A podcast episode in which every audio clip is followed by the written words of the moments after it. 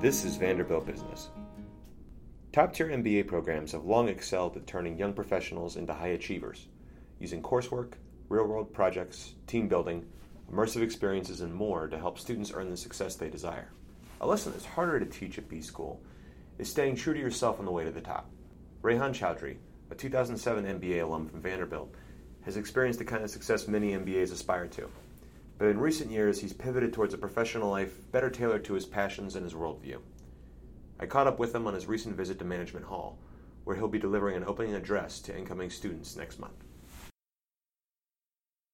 So I'm here today with Rehan Choudhry. Rehan, thank you so much for joining us today. Thank you. So yeah, you know, doing some background research on uh, your career to date, it seems like you've lived a thousand different lives. it's been all over the place. Um, can you tell our audience about that? Yeah, absolutely. So I um, uh, graduated college in 2003. Uh, somehow landed as an IT consultant for the Department of Homeland Security. Post 9 11, developing emergency response systems to prevent communication, the communication failures that happened during the attack on, on 9 11, which was incredibly meaningful work. But it turned out that living in a, a bunker developing software systems wasn't the dream gig that I thought it was going to be. And uh, so I, I, I, left and used that experience that I had to tell a story that, that uh, was able to get me into Owen despite having a, a an embarrassingly low GPA from college from undergrad. Um, but I, I, came I came to Owen and uh, did my two years here and um, got recruited by Caesars Entertainment in Atlantic City, New Jersey. So the, the, the global casino company, but they put me in um, in Atlantic City. And I spent four and a half years roughly uh, doing everything from marketing strategy work to business development, promotions, uh, marketing operations, casino operations, um, and I ended my time there as the the regional director of uh, marketing and business development. And uh, at the time, the Atlantic City market was declining at such a drastic rate due to a number of different reasons um, economy collapsing, losing their monopoly on gaming on the East Coast. Um, but we needed to find new ways to get people to come out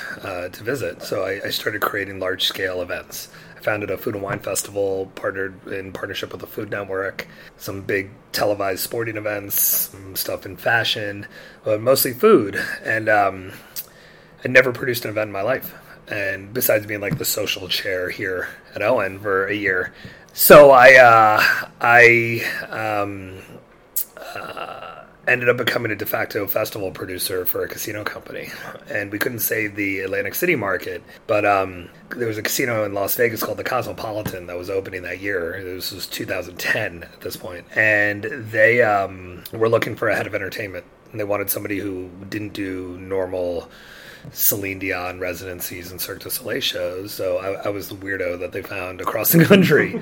so they moved me out to Las Vegas, and I designed the entertainment strategy for Cosmo, produced a grand opening, and ran their entertainment program for two years.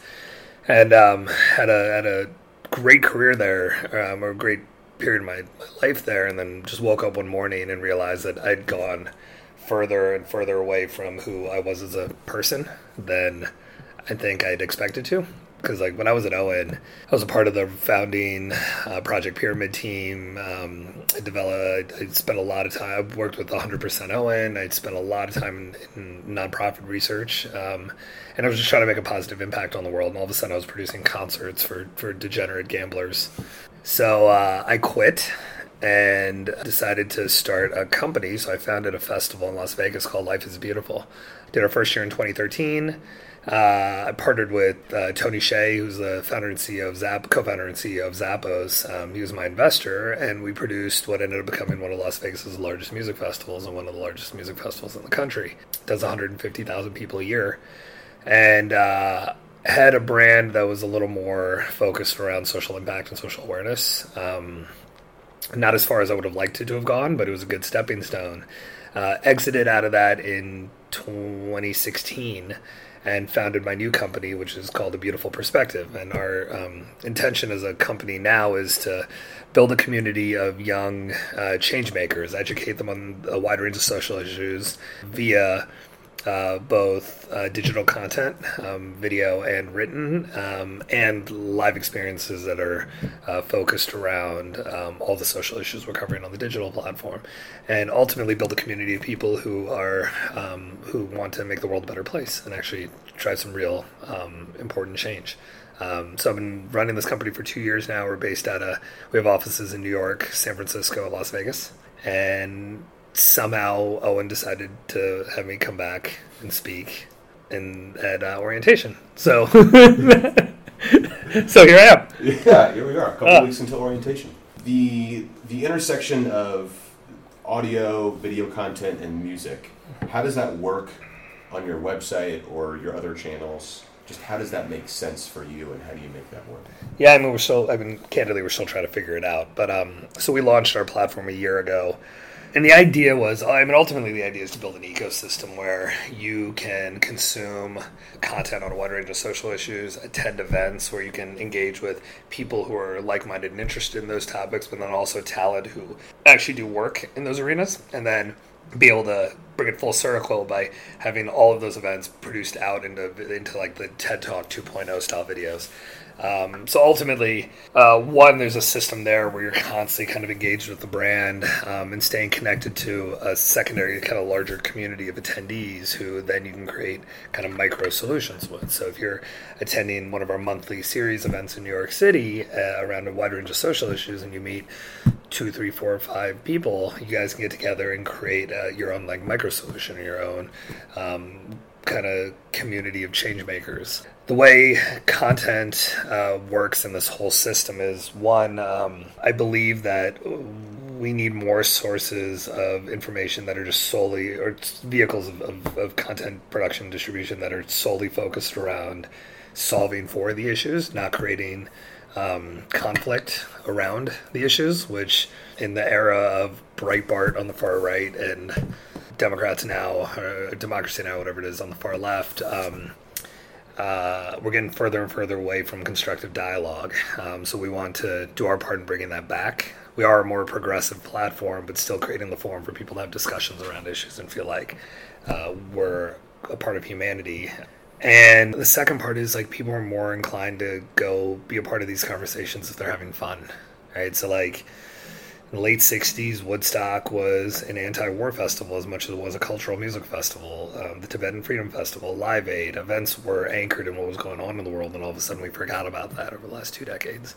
Um, so that's really the vehicle that we're using the most. It's getting people to come together for big concerts and headliners and all kinds of musicians, storytellers, speakers, chefs, artists.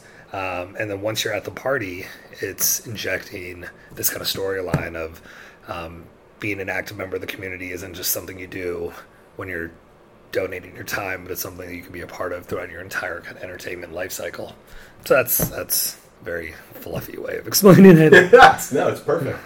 Talk about the transition between your life at Caesars and then shifting to something that, in many ways, is kind of on the opposite side of the spectrum.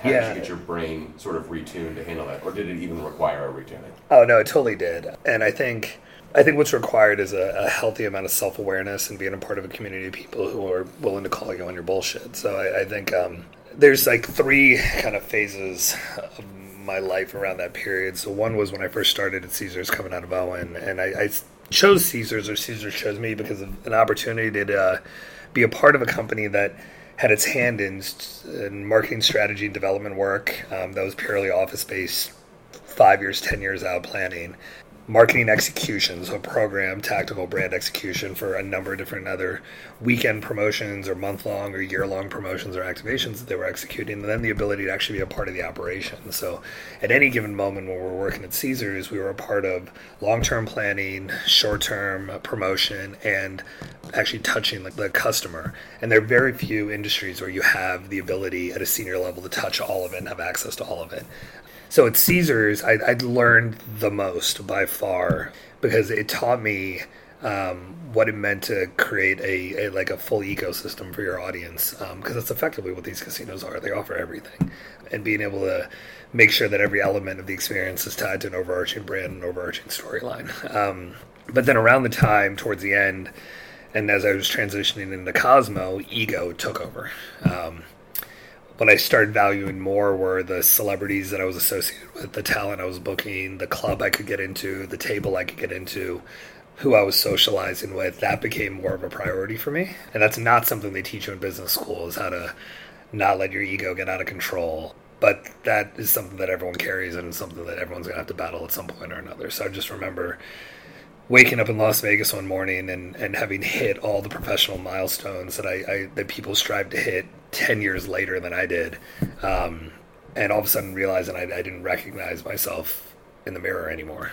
So then I had, I had, to reach back out to a wide range of people that I knew from Owen and even before that to try to get a sense of like, okay, like what was I, what did I stand for, or like what was I actually trying to do? Yeah. Um, and then in that case, it, it just involved a stark cut, right? So like I left a great job at Cosmo, and then I sold my festival in Las Vegas at times where most other people wouldn't have done so because it was a good thing. But I knew that if I'd stayed in those environments, I was never gonna be able to see those as just. I was never gonna be able to put that aside as just this is just a function of having to of, of a function of the industry that I work in, the job that I do.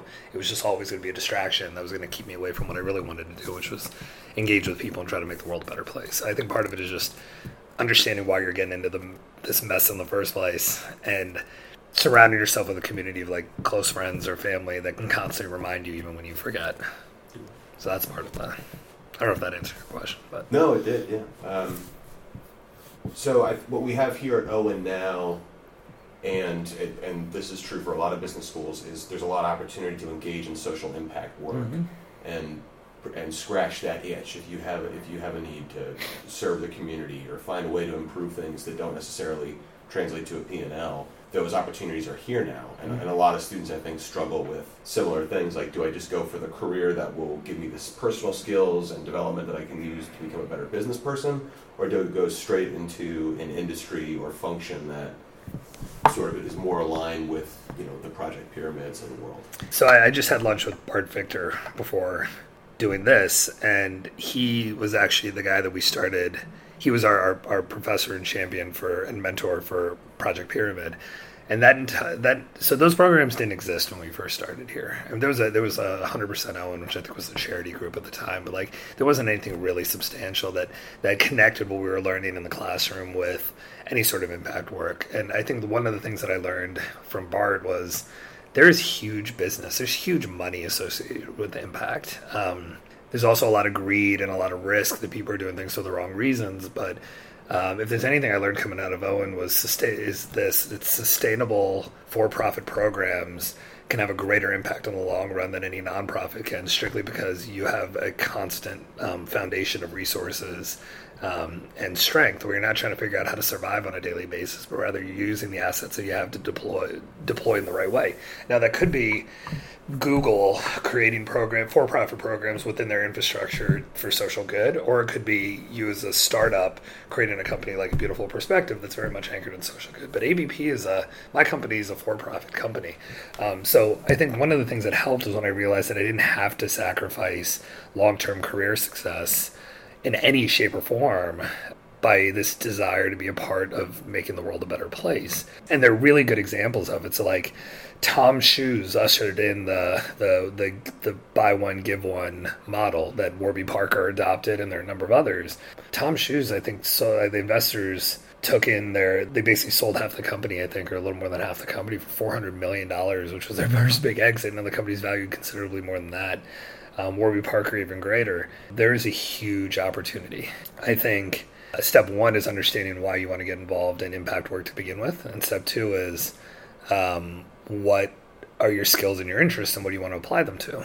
So for me, I had to go work for the casinos to get to the point where I had the, the bench strength to be able to do what I'm doing now. And I remember Bart actually telling me, Bart Victor telling me that uh, going to the casinos was probably not the best idea because it's the antithesis of social impact but I had to learn it. Like so, I, I, think I think the good thing about it is you can go down that road at any point in your life, but there's no reason not to start now. And if anything, when you look at millennial purchase behavior and brand loyalty behaviors, it's actually a better marketing and business decision to be uh, to have a, some sort of a cause or some sort of a social impact platform fully embedded into your brand. It's just a smart business decision. It's why Nike released an entire line of rainbow inspired goods for the Pride campaign, and they've gotten better and better at it every year. There's business there. Where does ABP stand now, and where are you going to take it in the next year or two years? So we're uh, so with a beautiful perspective. We're a year into uh, managing our platform. We're making a big shift um, to our content strategy. So right now, we produce general interest content around a wide range of social issues, but um, they're usually just uh, articles and videos on, on specific stories that just pop up uh, out of what's going on in the world or what's popular or what our reporters find. Um, so we're going to be shifting that in October into a new platform that's going to be a monthly magazine of sorts. So um, digital. But uh, instead of being kind of just general interest when you go to the site, each month is going to be have, is going to have a very specific theme.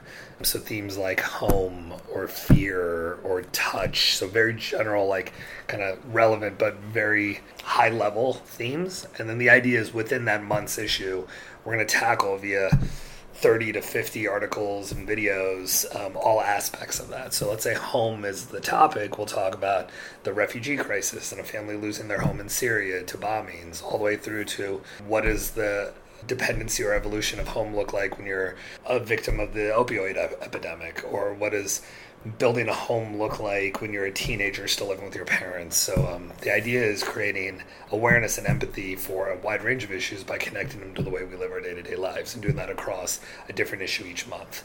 Um, so we're going to launch that first one in October. And then with that, we're going to uh, do a monthly event in New York um, that's going to be a, a, morning event series. So, first thing in the morning, we're going to celebrate that month's um, issue with a concert and a keynote speech and a conversation for 500 to 800 people um, uh, at 8 o'clock in the morning before they go to work. Um, and that's going to be a recurring series that we're launching this fall. And then on top of all of that, we've got a um, big conference that we founded this year called Emerge Impact in Music and the second year of that's going to be in February in Las Vegas. But it's a, it's an annual festival slash conference um, that celebrates the intersection between emerging music and political activism. So we've got a lot in production. Um, so next 12 months are going to be about producing more events, honing our content strategy, and growing our team. Well, Rehan, thank you so much for taking the time to chat with me today. I really appreciate it. Yeah, and, thanks, man. Um, I'm sure the students are going to love what you serve them up at orientation. So, no, I hope so. Yeah, glad you're back. Thanks.